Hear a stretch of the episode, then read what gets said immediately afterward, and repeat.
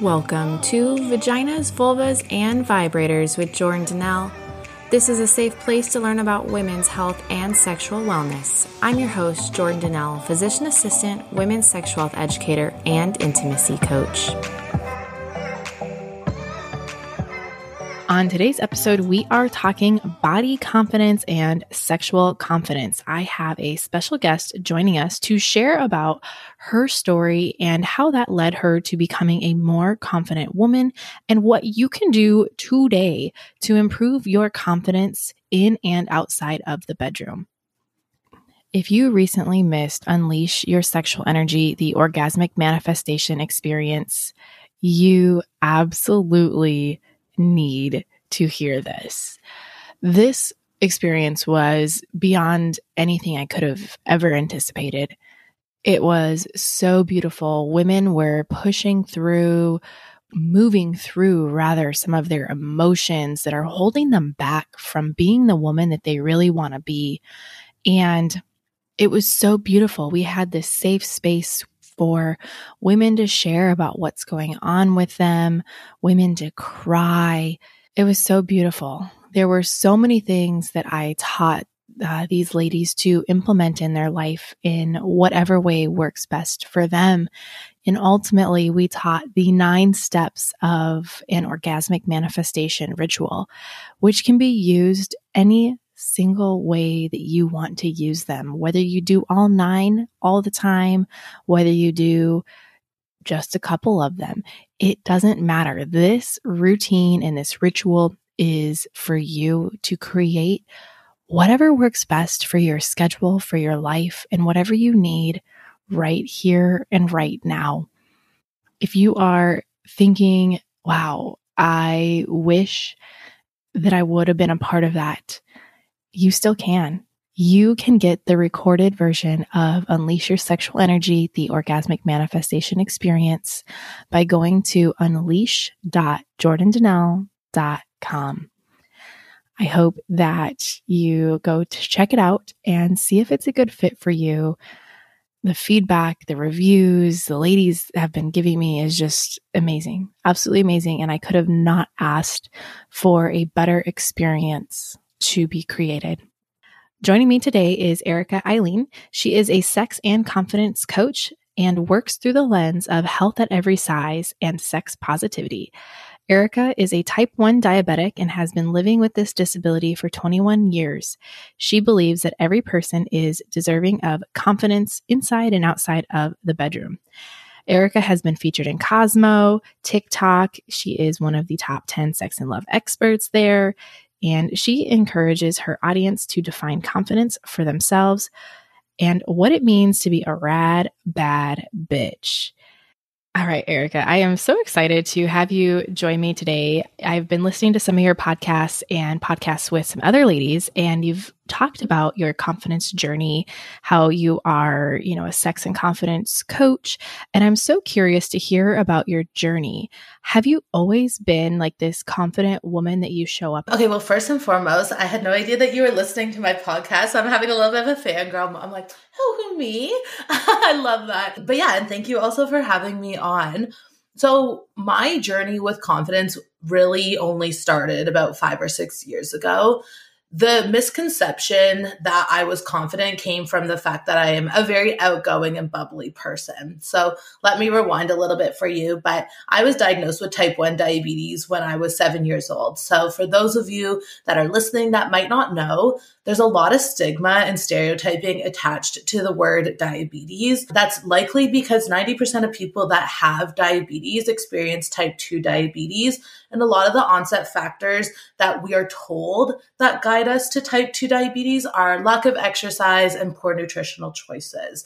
And so when we learn about medical conditions in the world, we learn about the mass majority. And so unfortunately, what happens is that when you're diagnosed with diabetes, you are automatically like within the second of your diagnosis grouped in and stereotyped as someone who doesn't care about their health or someone who is quote unquote overweight which is not actually a word in my opinion but we'll use that for simplicity's sake of people trying to understand what i'm trying to say here So at age seven, I was stereotyped from the get go with this uh, chronic disease that I had. And so, in the language of chronic disease and child medicine, I would say, I ended up developing a lot of really poor self worth because I was continuing to be told that I wasn't good enough or that my body failed me or that my family and my parents made really poor choices. And that's what led me to my diabetes.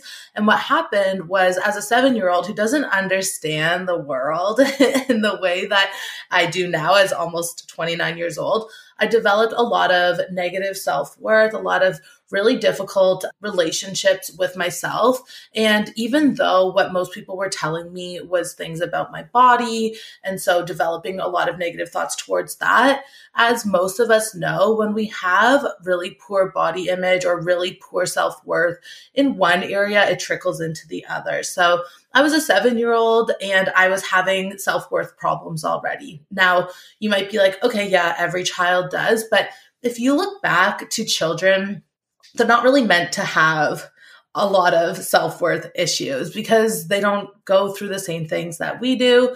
And life is a little bit easier when you're a kid. So that's where my journey really started. I went through life believing that my diabetes was fine. I had amazing, I have amazing parents who allowed me to continue to do the things that I wanted to do and allowed me to live the life that I did. But there was always this underlining feeling that my body had failed me, that I wasn't good enough. And I also really struggled with a lot of the emotional burdens that came with having a chronic disease at a young age.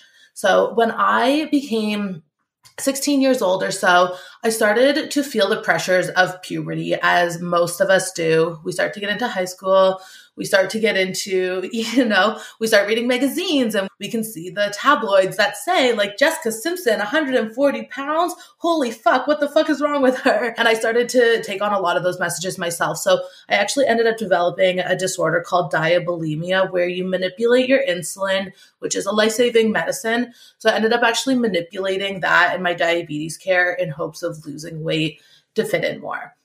Obviously, it didn't work, as we know that most diets or manipulations don't. But I really struggled with who I was as a person. The problem was, and a lot of you might um, resonate with listening to this, is that people didn't really think to ask me about my confidence or how I felt about myself because I was really outgoing and I was super bubbly. I was the child on the dance stage, front and center. I loved I, I wanted to be a celebrity. I loved the fame. I loved the idea of all that. And so people really just had no idea that I was struggling inside at the level that I was. So after high school, I went to school. I did physical and health education, and I also did gender equality and social justice in university. And when I went into university, I wanted to be a cancer researcher. So that was my goal going into school. And in first year, I ended up having to take an elective course. And so I was thrown into this gender equality, quote unquote, and social justice. And I was like, what the fuck is this? Like, I, this is not my interest whatsoever. And that is when my whole journey really started because for my whole life, I was dieting. My family is very health focused. I'll word it that way to put it nicely, as many of our parents are. So my family was very health focused. And so when I was in this gender equality and social justice class, the first class we learned about this word oppression. And we are learning about different ways that people are oppressed and how it affects the way that we live. I had no idea that there was such thing as privilege. I also had no idea what the fuck fat phobia was. When I tell you my whole reality flipped and I went through a complete identity crisis because I went from believing this one way of the world, which was skinnier is better, skinnier is healthier, skinnier holds worth, fitness holds worth, all of these messages that I was ingrained to believe were now being challenged. Now, I took what I learned and I was so into it. I was like, what the fuck is this world here? I developed a lot of anxiety and depression just realizing how fucked up the world actually is. But it was really good for me because it started challenging the way that I thought about myself. So in this program, then we learned about things like ableism, which I didn't realize I actually was a disabled person. I didn't realize that I had a lot of my own beliefs around ability. And I didn't realize that I had a lot of fat phobia that was ingrained in me that I had to work through. And so that was really a huge moving piece in my journey. In the second year of that program, I ended up so enthralled just in all these new ideas about the world. And I studied a lot of the courses that were revolving sex. So I was a virgin, quote unquote. I also hate this word virgin, but I'm going to use it. I was a virgin up until I was 20. And I was so intrigued by sex and sexuality, and I always was. But in these programs, they were offering ones like AIDS in Africa and the history of AIDS and how that came about. We were learned there was courses about body image and pornography and how it affects the young woman's brain. And I was like, this is where I'm meant to be. So I started university wanting to be a cancer researcher and I ended school not knowing that I wanted to work in the sex industry or in the sex realm, but very interested and educated in the area. So after that, that's when I really started to see my own confidence starting to change. I went to Australia for a year actually and did the whole eat, pray, love experience and left my partner back at home. I was like, love you, but I got to go and do this for myself. And I traveled for a year. And in that time, it was my goal to really accept my diabetes because at this point, I was about 15, 20 years into the disease almost. And I was still really struggling with the fact that I was someone with a disability and that I did have this really big piece of my life that was really difficult 24 7. So, my goal of going to Australia was to just love and accept my body with devices on. So I used to hide a lot of my devices. If you see me or were to see me walking down the beach, a lot of people used to call me Robo Girl or like Bionic Bunny, which I think now is so sexy. I'm like, fuck yeah, make me a robot. Fuck being a human. Like, we're all trash.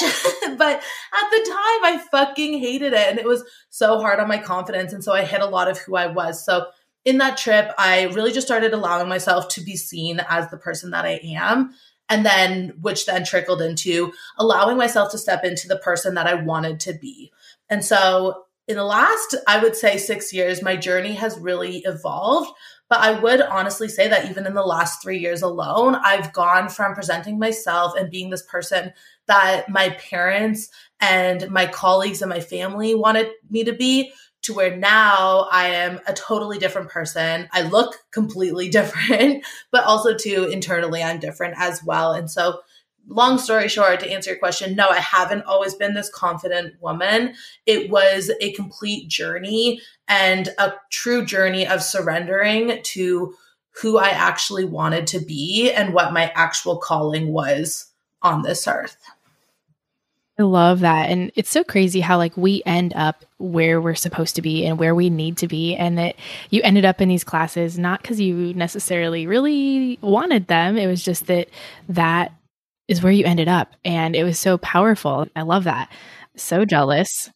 Oh yeah, I was miserable to be there. Like I was like, please, can we do anything else but those? I was like, I'll do algebra, I'll do like calculus, and they were like, mm, doesn't work with your schedule, and I was like, fuck, okay. yes, I love that you went to Australia for a year. That's so amazing. I'm a huge traveler, and traveling is part of my life and who I am. So that it sounds like an amazing journey and a great opportunity to rediscover who you want to be. It was really cool because I was really removed from my reality. So, my family was on the other side of the earth. I had a social following at the time because I was sharing my journey to self love with diabetes. And so I had a pretty big following at the time surrounding that. But it was just really cool to be able to walk down the streets of the little town that I lived in, Perth, Australia, and like just be in my body. And I was like, not a single fucking person knows me. Like I could, I can be anyone and anything that I want to. And so it was, at first it felt really fake because I was almost playing charades with these versions of me. And then all of a sudden I just started noticing that I started to exist in the person that I wanted to be. And it was actually funny because when I came back, a lot of people were, we don't know who you are anymore. And I actually found myself regressing. And I really also want to just like note that I found myself regressing because I was back in a comfortable um, place and I was back with people who I felt judged by and people that I had to validate. And so I went back to being the goody goody. I went back to following the rules. I went back to saying, yes, ma'am, no, sir essentially to society because I was back in that environment. And so the thing that actually allowed me to make that next step after I had initially learned how to really hone in on who I was was to leave those environments and to leave those people.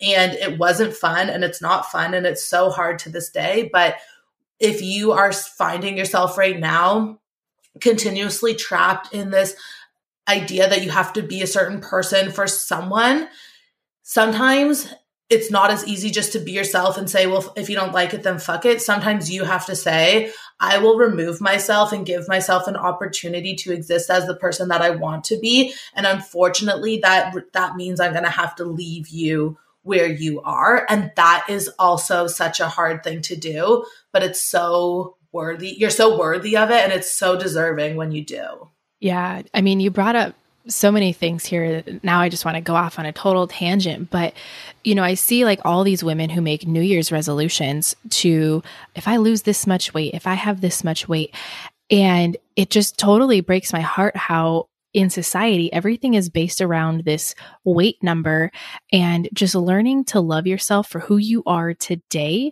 seems to be such a far-fetched challenge, I guess you could say. What like what tips do you have for women who are really struggling with this body confidence? So I will genu- genuinely and honestly say the best thing you can do for yourself is educate where your thoughts are coming from.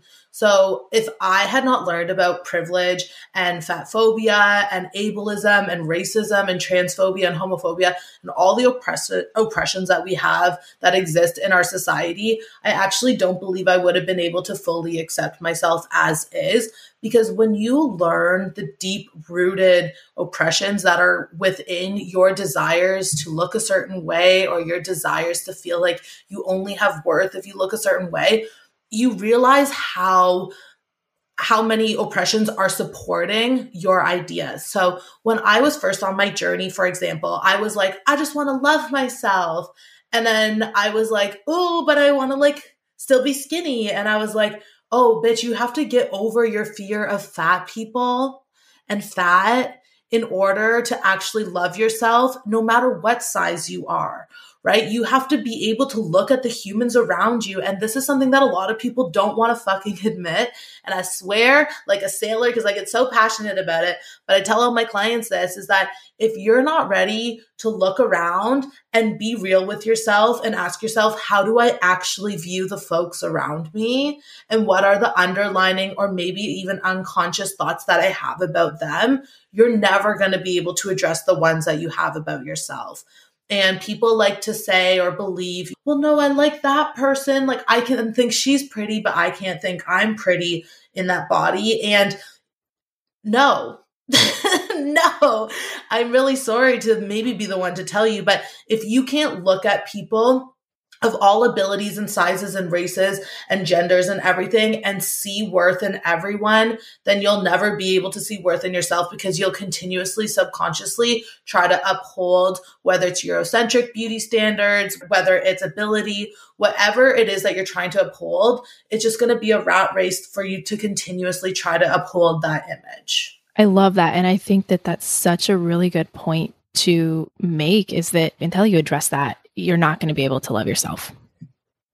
And that's the truth. And that was the hardest lesson for me, which is why I share so openly that, like, I went into university not understanding privilege. I had no idea. I was very much the white girl that was like, oh, when we go to Dominican, we bring things for the poor people and we love the poor people. And I didn't realize at that time, like, even how that was like the white savior. I also was like, oh, like very much, I just want to like, I want to be fit because I want to be healthy without realizing that my fat friends or the people around me are also probably exhibiting better health habits than I was when I had this amazing obsession to excessive exercise and eating 12 almonds instead of enjoying charcuterie board with my friends in university. So it's really the first step to actually loving yourself is not just being like, I love myself and I accept myself. You have to do a lot of shadow work and you have to be really fucking open to cracking what you believe about the world. Because when you open your heart and you open your mind to all the oppressions, like I was saying, that uplift your beliefs that you are going to have higher worth if you look a certain way, once you crack that open, then you start to find acceptance, not only for those around you, but yourself, most important. I love, love, love everything you are saying. Yeah, because coaches, and I mean, not, I don't hate on people, but like I got like lots of, I got spicy attitude, that's for sure. And I sometimes laugh at what people are sharing because they're like, hug yourself, love yourself, tell yourself you're worthy. And I'm like, okay, but you're also like telling yourself that your friend beside you here is not worthy because you're trying to lose weight, yet you're like, like, no, it, it, it doesn't click. And so when people are on these self love journeys, I try to remind my audiences like, you have to emotionally get real with yourself because you standing in the mirror saying, I love myself, I'm beautiful, I'm great if you haven't done that inner work to understand how our thoughts and beliefs affect others and then back come back to affect wearing a bikini in the mirror and shaking your ass to Britney Spears is not going to work. You know, making cute little notes on your mirror that say, "Go girl, you got this." You're beautiful. That's not gonna hit it. Like all of these things that I could say, I could sit here and name 150 different ways that you could love yourself, but you have to start with the emotional detachment to Eurocentric beauty standards and and the idea that being fat is bad. Yes. Speaking of self care and self love, you made a post today on Instagram that was fabulous. And it slapped. It flew. Yes, it's so, I think it's so good. So, for the people listening, you posted about the five different love languages and how to sh- represent those with self love. And it was such good information. Thank you. You know, it's funny because this is the thing, right? Like, of course, as a confidence coach, my number one question is like, I fucking hate myself. How, do, how can I love myself? Right. And so when we, when people and coaches and people like myself, when we're talking, a lot of the times we're sharing tips that resonate with us. And so if my love, like for example, my love language is acts of service and gifts. So whenever I'm coaching people, automatically I want to be like, well, you can love yourself by getting a Starbucks and doing a face mask and like organizing your shit for yourself or putting your bills on auto pay so you don't have to worry about it. Like naturally I want to go there, but that's not going to make someone feel loved who has a deep relationship to words of affirmation or physical touch. And so when we are loving other people, we're so fast to be like, what's your love language? Let me show you love and make sure that I'm loving you properly. And so a couple months ago, I was like, well, why wouldn't we do that to ourselves? Because I've talked about it to friends. And then I was like, you know what? This is how we have to treat and love ourselves as well. And so I started using my clients as little guinea pigs almost. And I was like, what's your love language? And I would give them certain things. And all of a sudden, my clients were having these wonderful breakthroughs because they were loving themselves in the way that they want to be loved by others. And when they felt that, the magnitude of the self love was just hitting so deep because they were like, oh, holy shit, I've been craving massages. And now I'm sitting here giving myself self massages and it feels fucking bomb. Or if they're like, oh, I love words of affirmation. So now all of a sudden they're journaling and they're writing things down. They're like, oh, this feels so nice. And so the post today was so good and so like home hard hitting, home hard hitting. I don't know, like hitting hard, hitting hard home, hitting home hard. I'm so bad with my words sometimes, but it was so emotional for a lot of people because we talk so much about how to love others, that we don't really talk about how to love ourselves sometimes.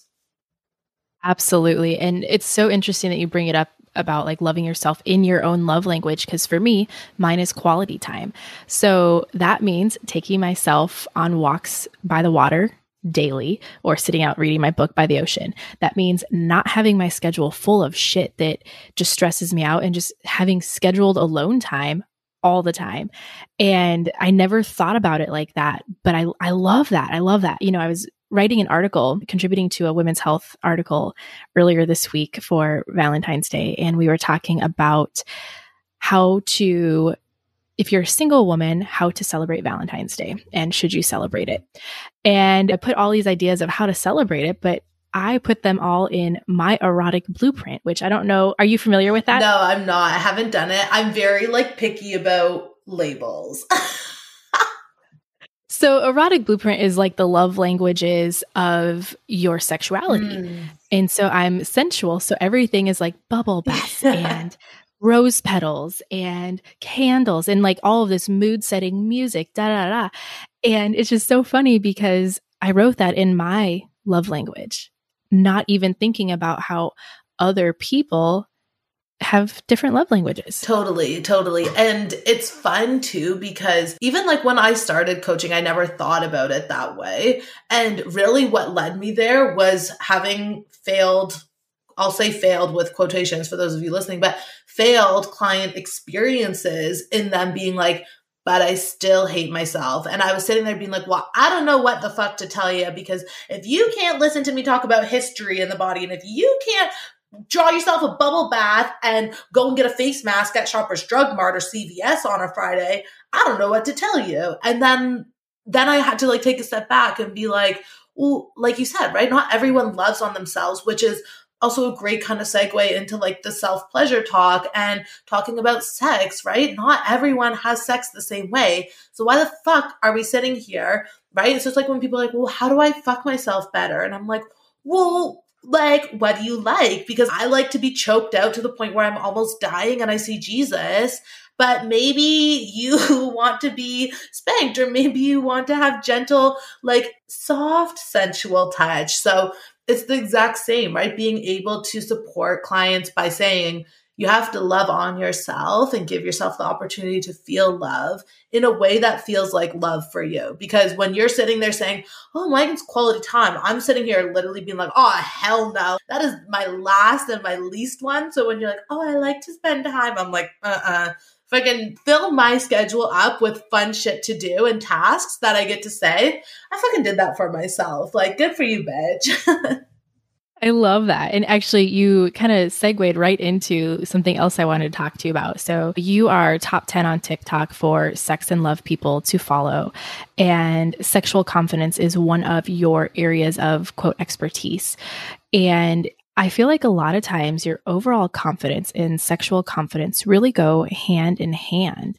And when it comes to being confident in the bedroom, like what does that even mean to you? Totally. Yeah. So, a big thing that I just want to point out is that when you understand what being confident means to you, you can then apply that to the bedroom. And so if you're listening right now and maybe you listen to this podcast because sex is new and the idea of sexuality still kind of gives you the like little jitterbugs in your tummy, I just want to say that starting off by just understanding what confidence looks like for you outside the bedroom is going to tremendously help you with your confidence inside the bedroom. And so don't think that by the end of this podcast, you have to know everything that you like in bed and you have to know how to do it. That's actually the farthest thing that's going to make you feel confident in the bedroom. When we talk about confidence in the bedroom, it's really allowing yourselves to know what your boundaries are. What makes you excited? What makes you maybe not excited? And also, to the skill to be able to communicate what you need. So, for many people, they come to me and they're like, drop the blowjob tips, drop the coochie like squirting tips. I gotta have them. Like, I need this for good sex. And I'm like, okay, what part of your partner's penis do they like being touched the most? And they're like, well, I don't fucking know. I'm like, hey, there we go, right? So here's your first step is communication and learning how to tell your partner, hey, like I like really soft touch, or hey, I want to be spanked to the point where I have black bruises on my ass for three weeks. And so when we talk about sexual confidence, and if you're someone that feels really unconfident in the bedroom right now, you can start with even your sensuality. So your sensuality is your relationship to your senses in a pleasurable way. So in a way that brings you pleasure. And so if you're like, I don't know how to be confident in the bedroom right now, I want you to think about things that bring you pleasure in terms of your senses. So, sights that make you feel sexy or comfort or gentle. I want you to think about the smells that might make you be like, mm, like maybe your partner wears like a sexy perfume and you're like, oh, that just gets my freaking body pulsing. Maybe it's foods that when you eat them, you're just like, fuck, I don't know what spot it's hitting, and whether it's the G spot, like the D spot, the A spot, like whatever spot it is, something's working there. Um, thinking about your favorite clothes that you wear or the way that you like certain blankets and stuff to touch you. When you start to develop a deeper relationship with the way that your body receives pleasure in a non sexual way, then you can start incorporating that into the bedroom and knowing what you're going to like and what you're not going to like. So I'll use myself for an example. It's the easiest to do. When I started working through gaining confidence in the bedroom, I had to really actually understand what I wanted. So I was very bad at communicating, as many of us are. We're not really told that we're allowed to be like, hey, like this really sucks or this doesn't feel good. We're told to arch our back and do that like weird face where we're like, ah, and then like pull some noises from your little throat there where it's like, oh yeah, well, this is what we are told, right? And so we're told to perform our sexuality. We're not really told how to feel it and be told how to feel it and be in it. So when I was working through gaining confidence in the bedroom, it was allowing myself to even just practice communication outside of the bedroom. So asking my partner, can you help me clean up? Or can you do this tonight? Or can we have chicken instead of steak? I'm not feeling steak, even though I know you've been marinating it. So practicing saying what you need. It was also practicing to allowing myself to receive pleasure outside of the bedroom. So allowing myself to enjoy foods, allowing myself to be like, okay, what could make this moment a little bit more juicier, allowing myself to implement that in my day to day. And then also, to really allowing myself to work on boundaries. And so that was things like, okay, I started watching a lot of porn and I was like, hmm, that looks really interesting. But then there was some porn that I watched that I was like, this is nothing that I feel called to. And that's okay. You don't necessarily always have to experience something in order to know that it might be something that you're not interested in. And maybe as you grow, you might be a little bit more confident to try things. But really just starting to define what I liked and what I didn't like and then being open about it with the people that I was having sex with, which at the time was an incredible partner. And we actually worked through it together because I was like, this isn't working. This isn't working.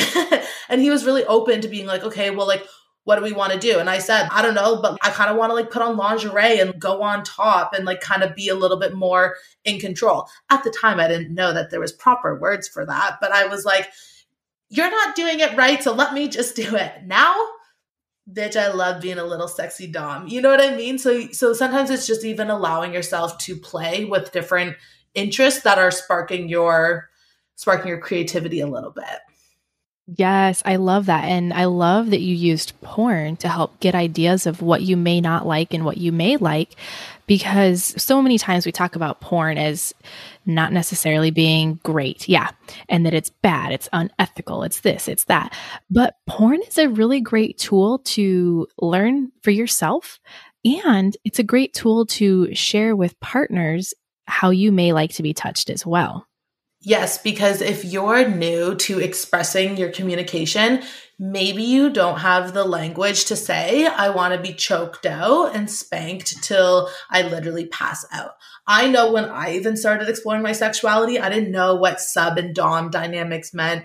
I didn't know what BDSM stood for. I didn't know what all of these words were. And so even watching porn through that, I was like, okay, I want to be watched. I learned through porn that I love partner play and more specifically partners play and group sex. Like I was so able to be like, okay, I'm like interested in including people or I'm interested in like having sex with these types of people simply just by watching porn. Now, would I say go and learn everything from porn? I would honestly say no, just because there's a lot of acting in porn.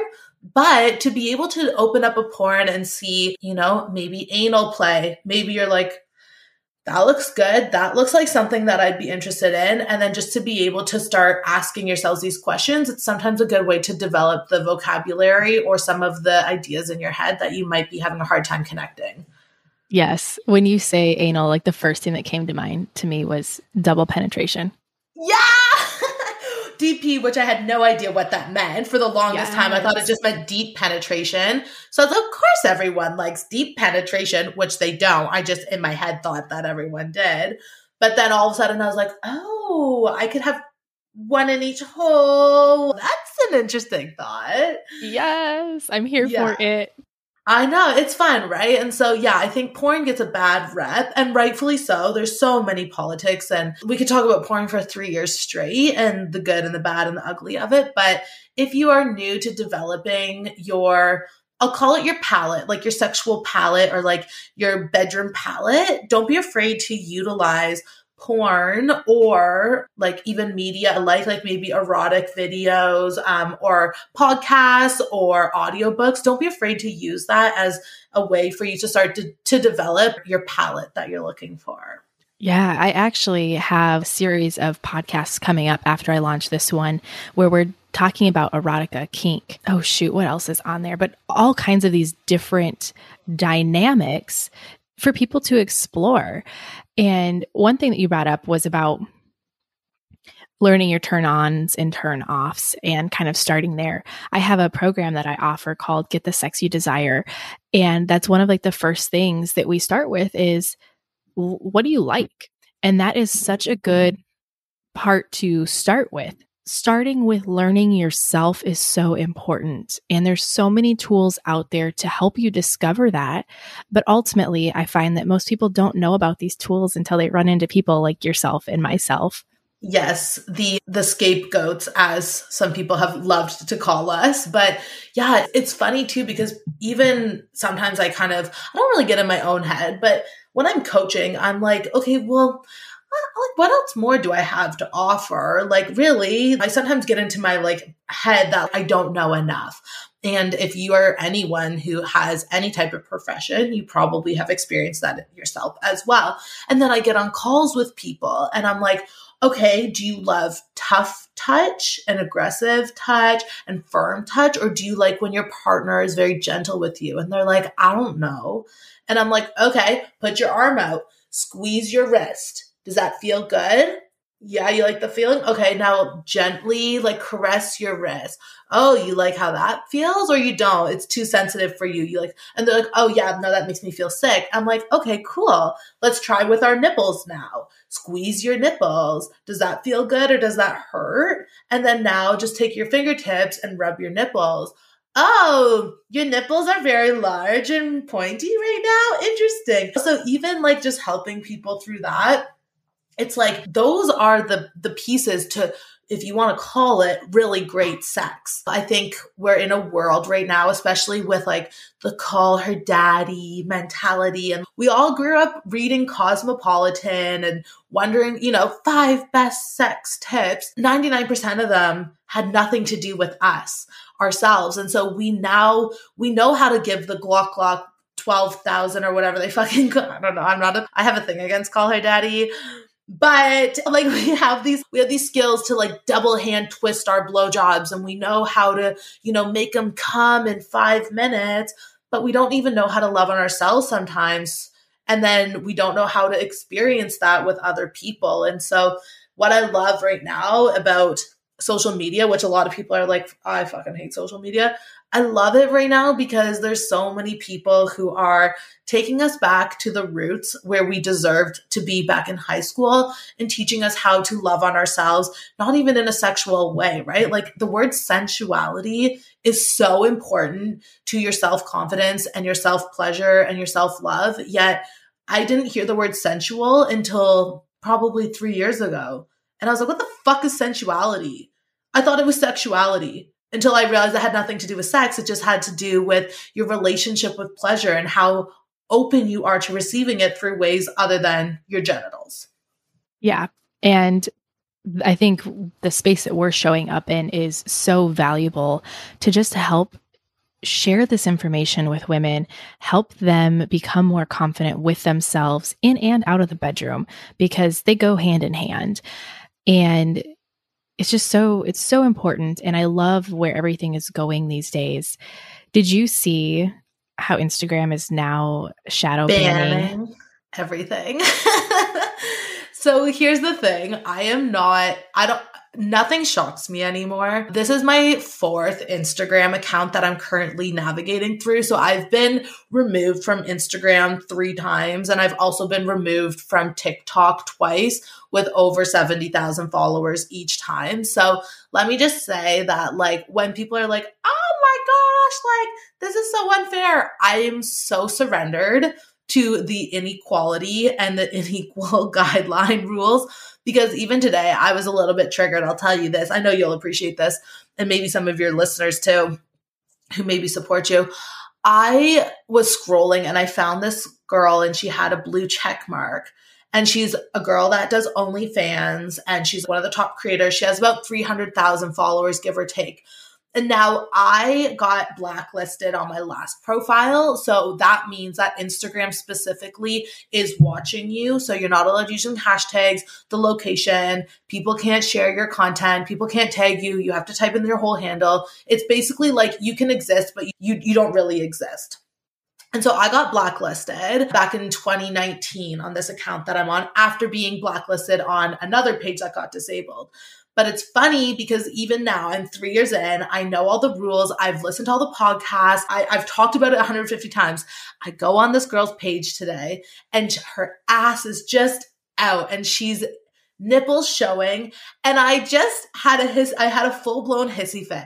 And the reason why i have hissy fits and you might be like girl get over it. Like she worked hard for her audience the reason why i have hissy fits is because like you're saying there are so many incredible people who are really trying to support the liberation of sexuality and sexual liberation especially for women and people alike and then we get banned for using the word like, here's how to masturbate, here's how to receive pleasure for yourself. And then there are accounts that are available due to social currency, which I'll explain after, who are able to post things that I literally was getting banned for posting one 12th of. So, social currency, for those of you that don't know, is essentially the more followers you have, blue check mark, the more value and people you bring to the app, the more rules you get taken, like the more rules that you are allowed to break. Because if you have 300,000 people that follow you, that's 300,000 people coming onto the app to check you out. So, what good is it for Jordan and I to be there with our 9,000 and 2,000 followers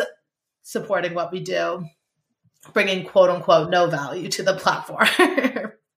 yeah, it's so ridiculous. And then, I mean, we could talk about this for hours, but also the body image that they will allow particular body types, but social media has fat phobia and they ban people who don't have, quote, what is the normalized body type.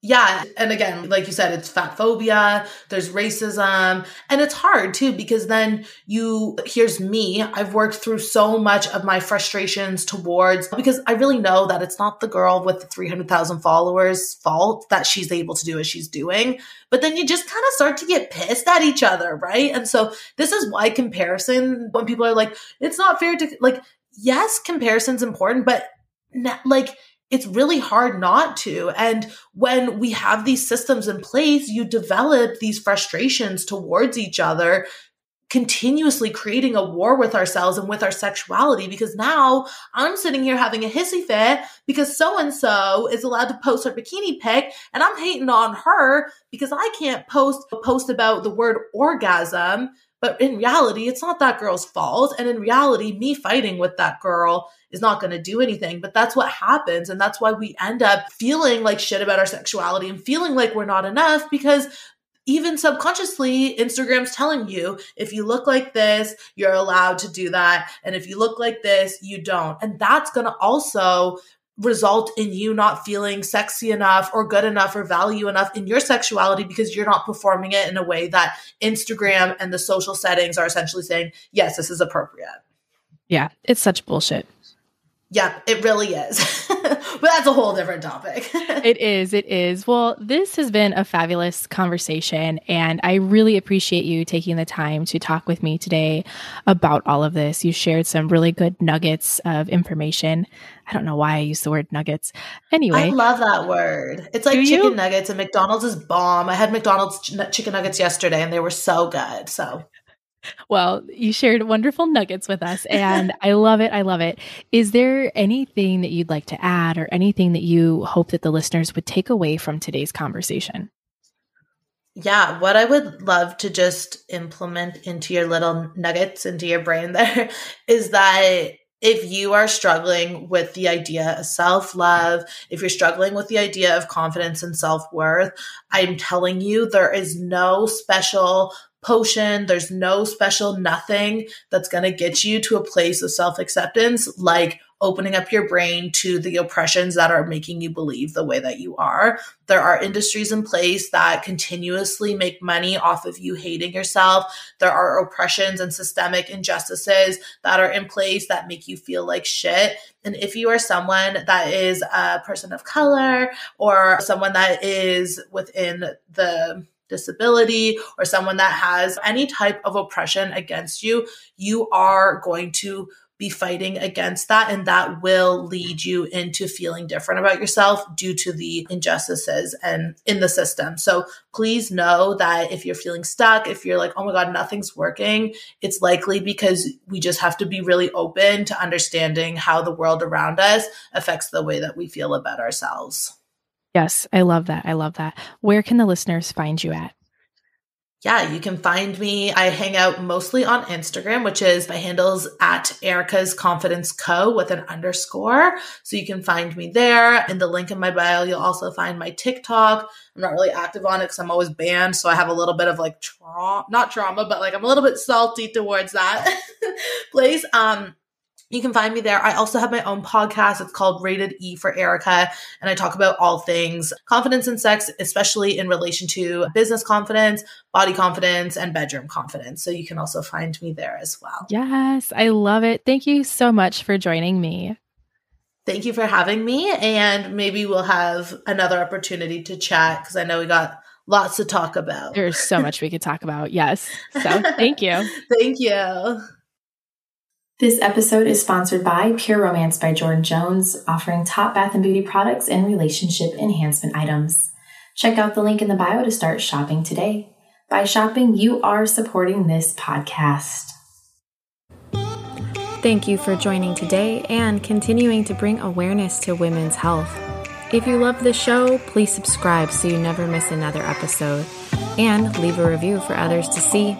If you want to see me on the daily, you can check out my bio for links to all my pages. Be sure to share this episode with your girlfriends. Thanks again, and see you next episode.